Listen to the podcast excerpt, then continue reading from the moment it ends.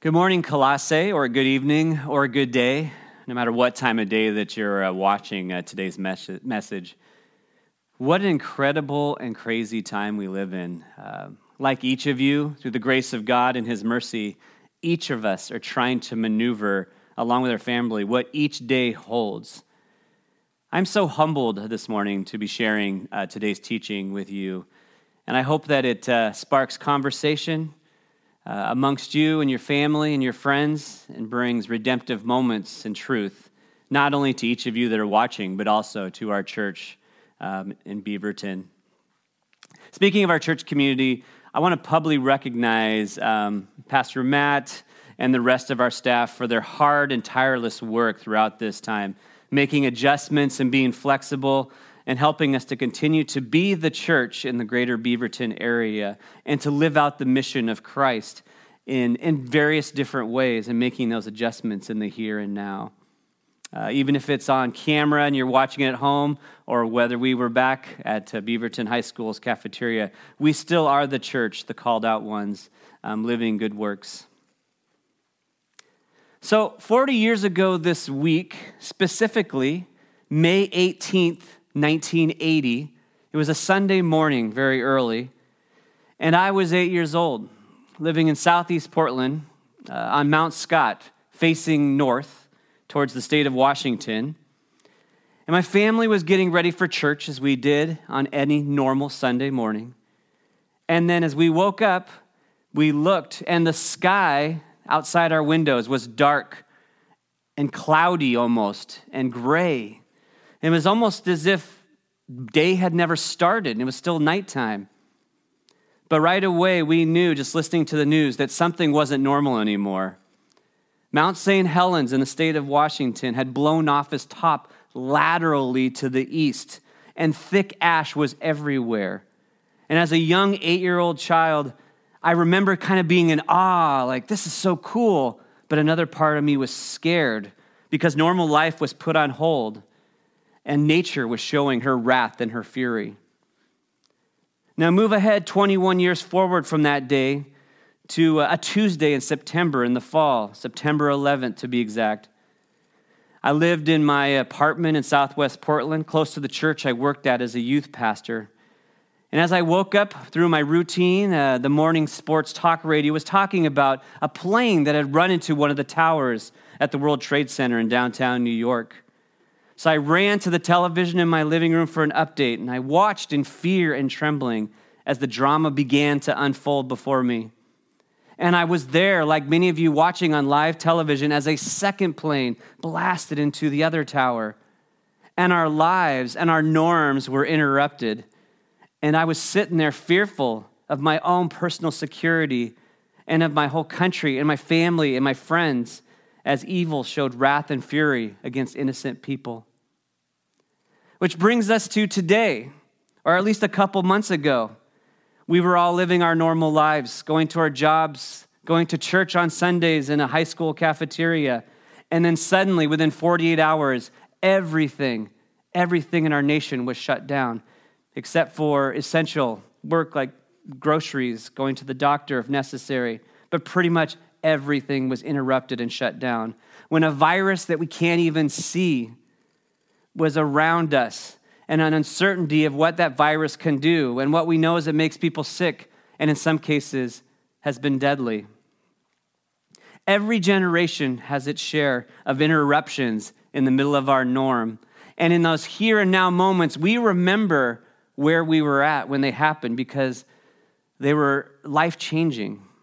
They changed the way we live, the way we see society, whether they be famines, uh, hurricanes, earthquakes, assassinations of leaders that we admired, suicides of famous people, or just death of famous people, and terrorist acts.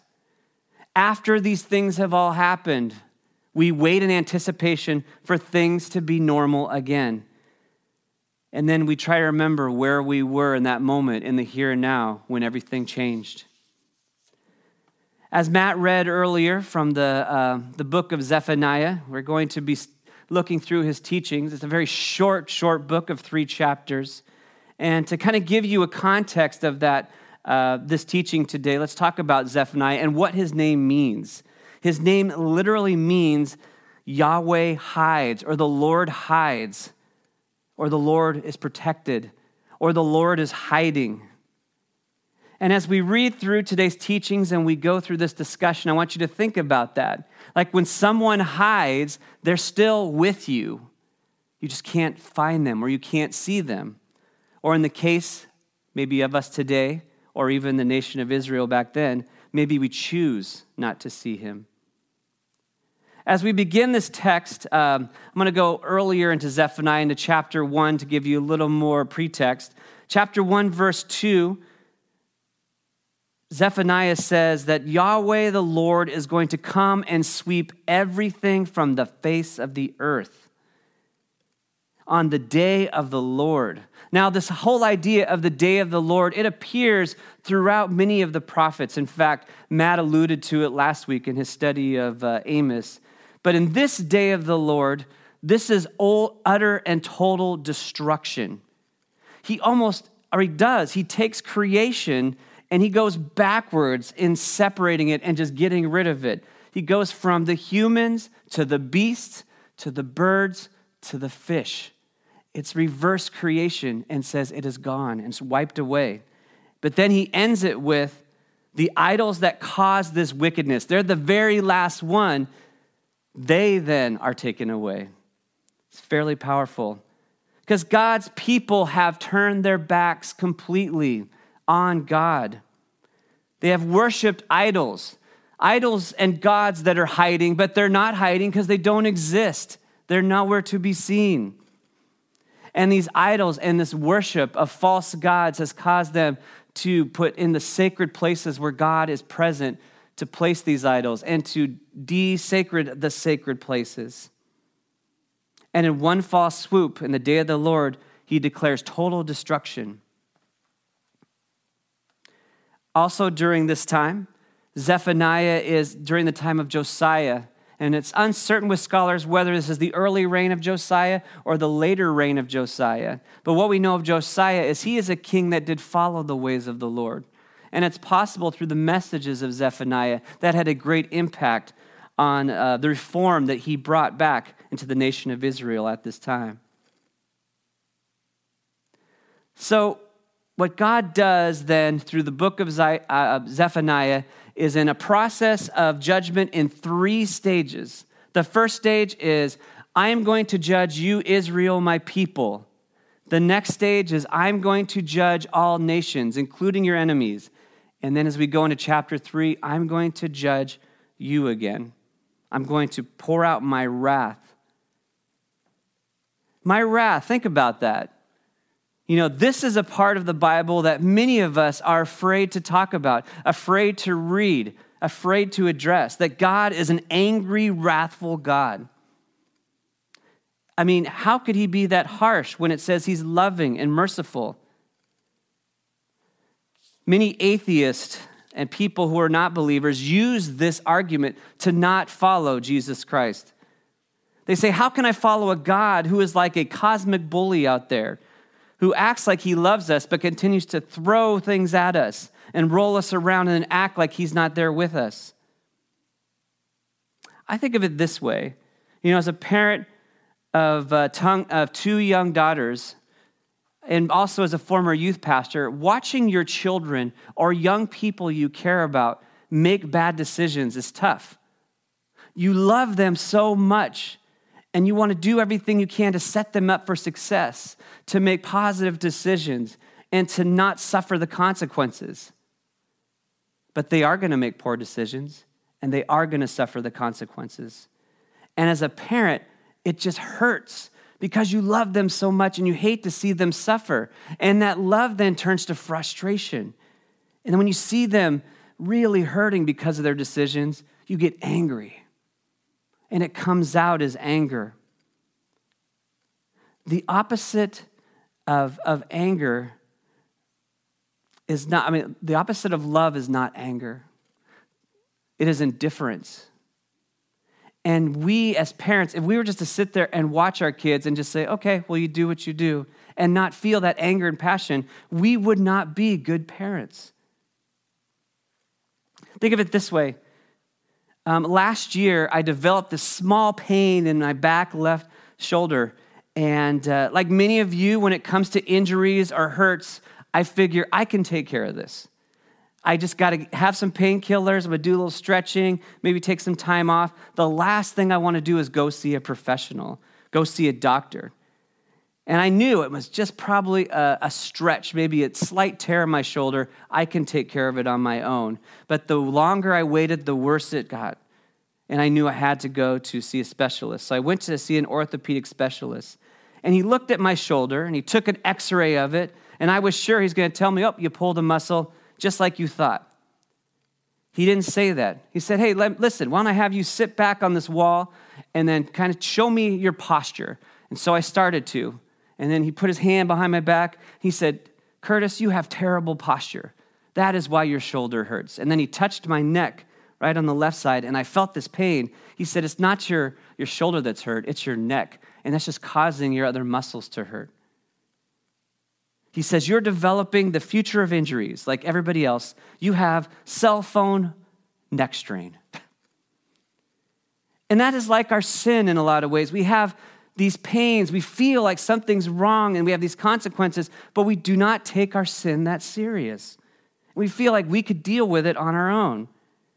But God takes all of our sins serious. He wouldn't have made the sacrifice in his son if it wasn't serious. The reality is that our sin is far worse than we ever can imagine.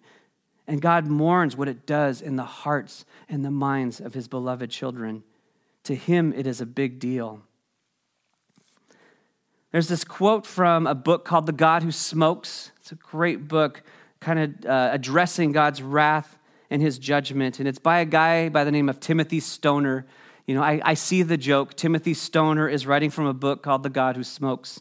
So we could get past that, though, to look at this, uh, this quote here, which is really profound. He writes The love that won on the cross and wins the world is a love that is driven, determined, and defined by holiness. It is a love that flows out of the heart of a God who is transcendent, majestic, infinite in righteousness, and who loves justice as much as he does mercy, and he hates wickedness as much as he loves goodness.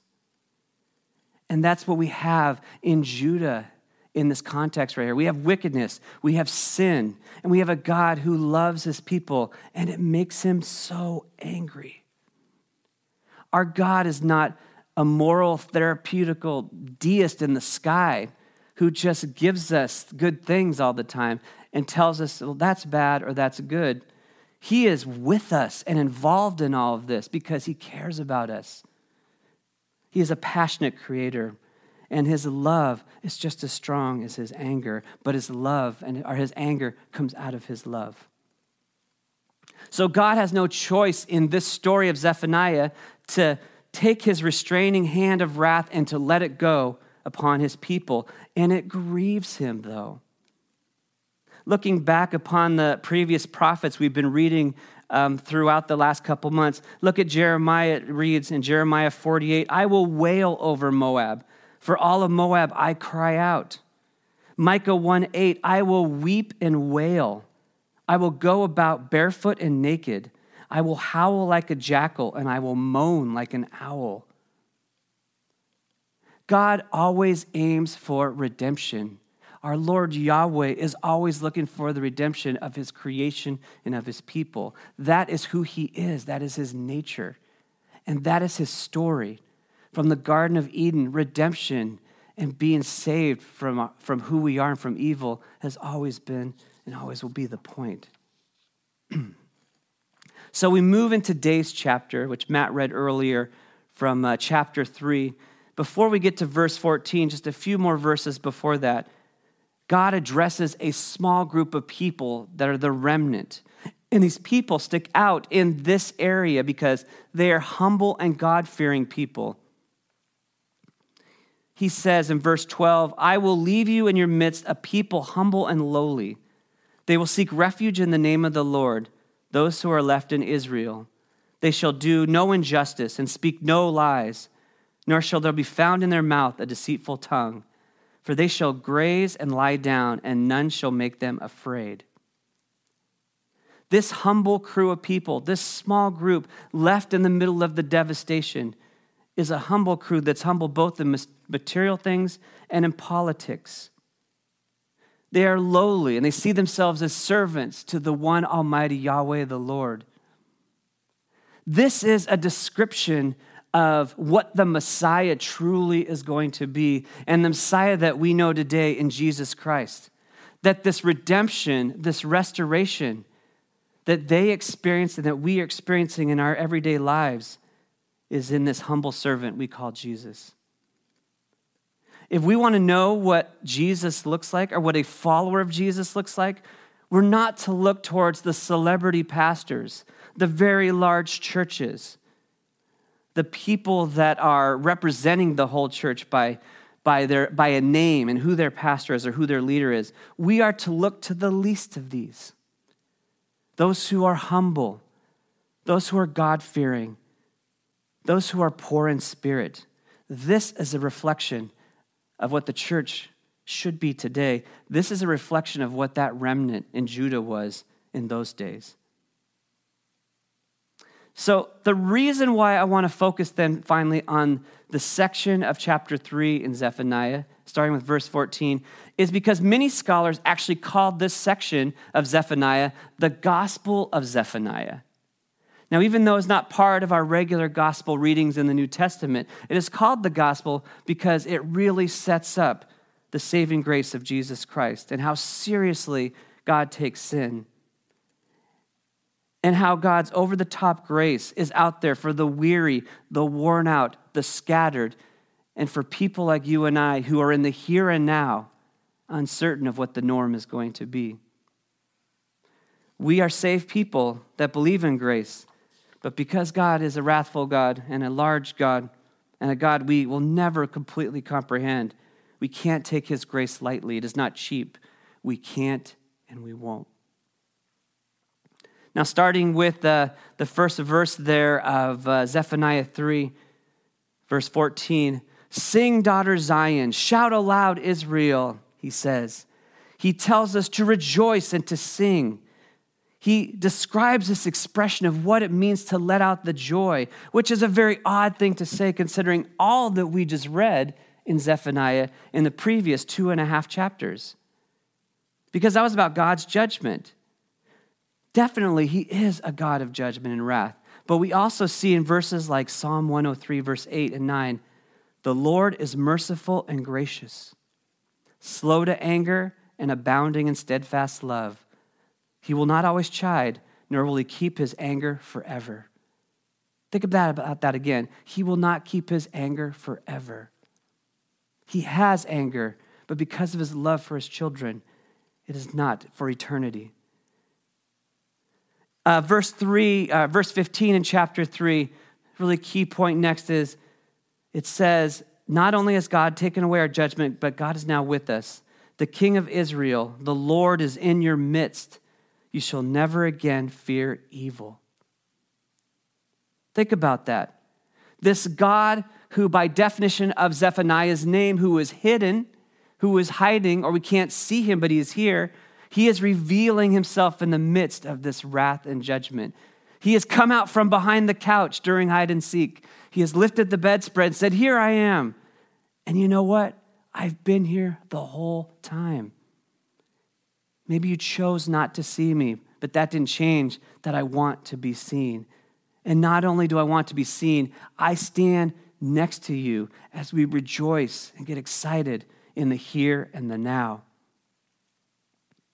There's a story I read about a wedding, a very traditional wedding, where the groom traditionally is up with the minister at the altar right there, and the bride is coming down the center aisle. Everybody stands up and gasps as they see the beauty of this bride, including the groom who is waiting. But the groom cannot stand it. He shoves the minister aside. He runs down the aisle and he almost tackles his new bride as he embraces her and says, I love you. I can't wait to marry you. Can't wait enough for you to even get to the altar. That's how much I love you. That's how much God loves us.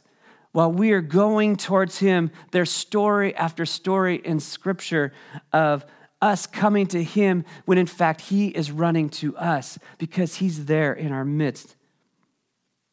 And he desires so much to be with us and for us to follow him. Verse 17 in Zephaniah says, The Lord your God is in your midst, a mighty one who will save. I don't know about you, but having a God in my midst who's described as mighty brings so much reassurance to me. It wipes away the fear that my God is not just this wimpy deity that is beside me who's like, I'm with you, we're to take care of this together. No, my God is a warrior. My God has the ability to defend his people. My God is strong and mighty. He is fierce, and He is with us. Ending with the last verses here of 19 and 20. You could read along with me if you have your Bible available. Behold, at that time I will deal with all your oppressors. I will save the lame and I will gather the outcast.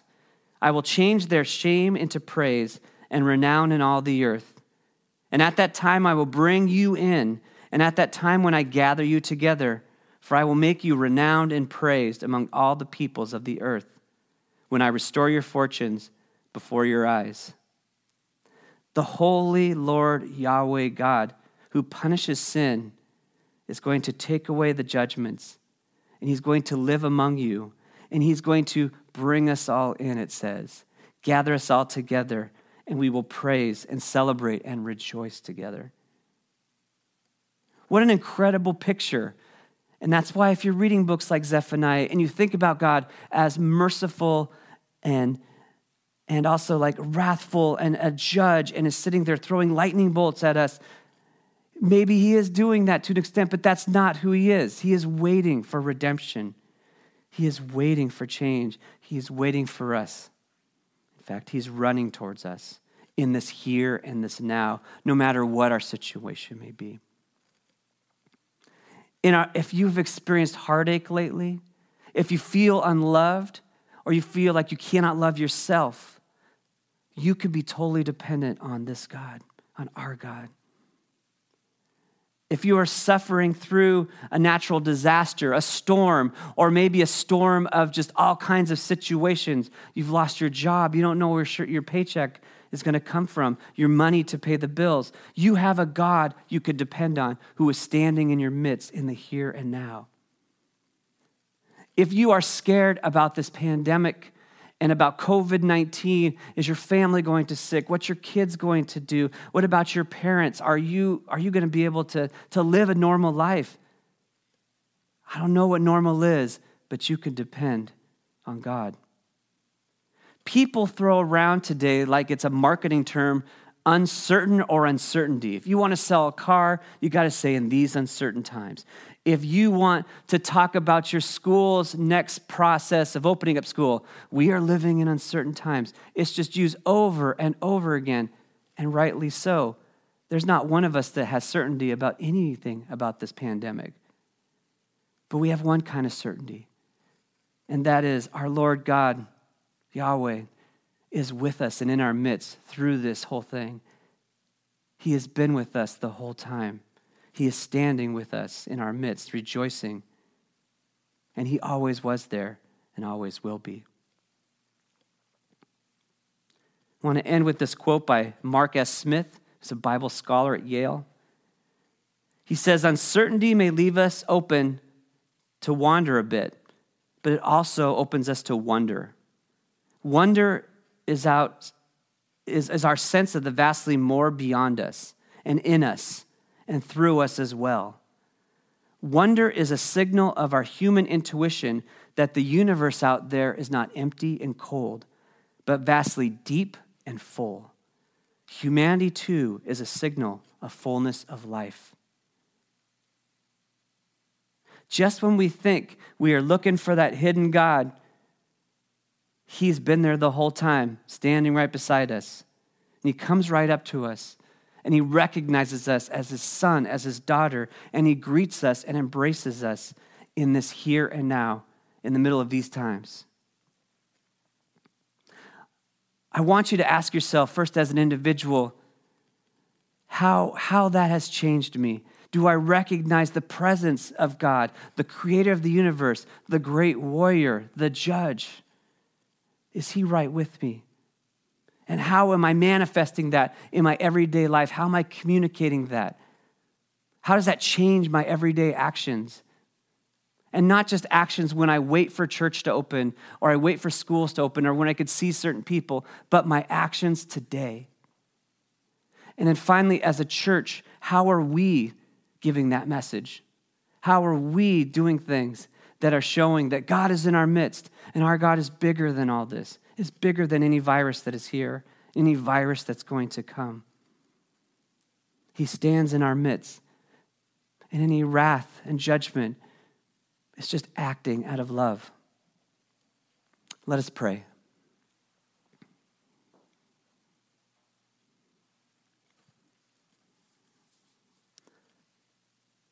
Father, you, you challenge us. You place your hand upon us and your spirit to be moved from being stuck in these moments, these here and nows, where our normal or what we think is normal is interrupted and devastated. And when uncertainty and doubt crawls into our mind and in our hearts, we're scared. We don't know what to do. Or we're reminded through books like Zephaniah in this, in this text that you are in our midst. You gather us in, your children. And whether or not it's your judgment and why these things happen, whatever happens, it happens to all of us, and you're beside us through it all. Lord, I pray that that changes us and it changes our perspective of who we are and especially of who you are. And also, too, that we as the church are, are moved by your movements. As we go forward into this weekend next week, we continue to seek your grace and your mercy and just bathe in it and be comforted by it through these difficult times that come up now and in the future. We lift up this time in Christ Jesus' name. Amen.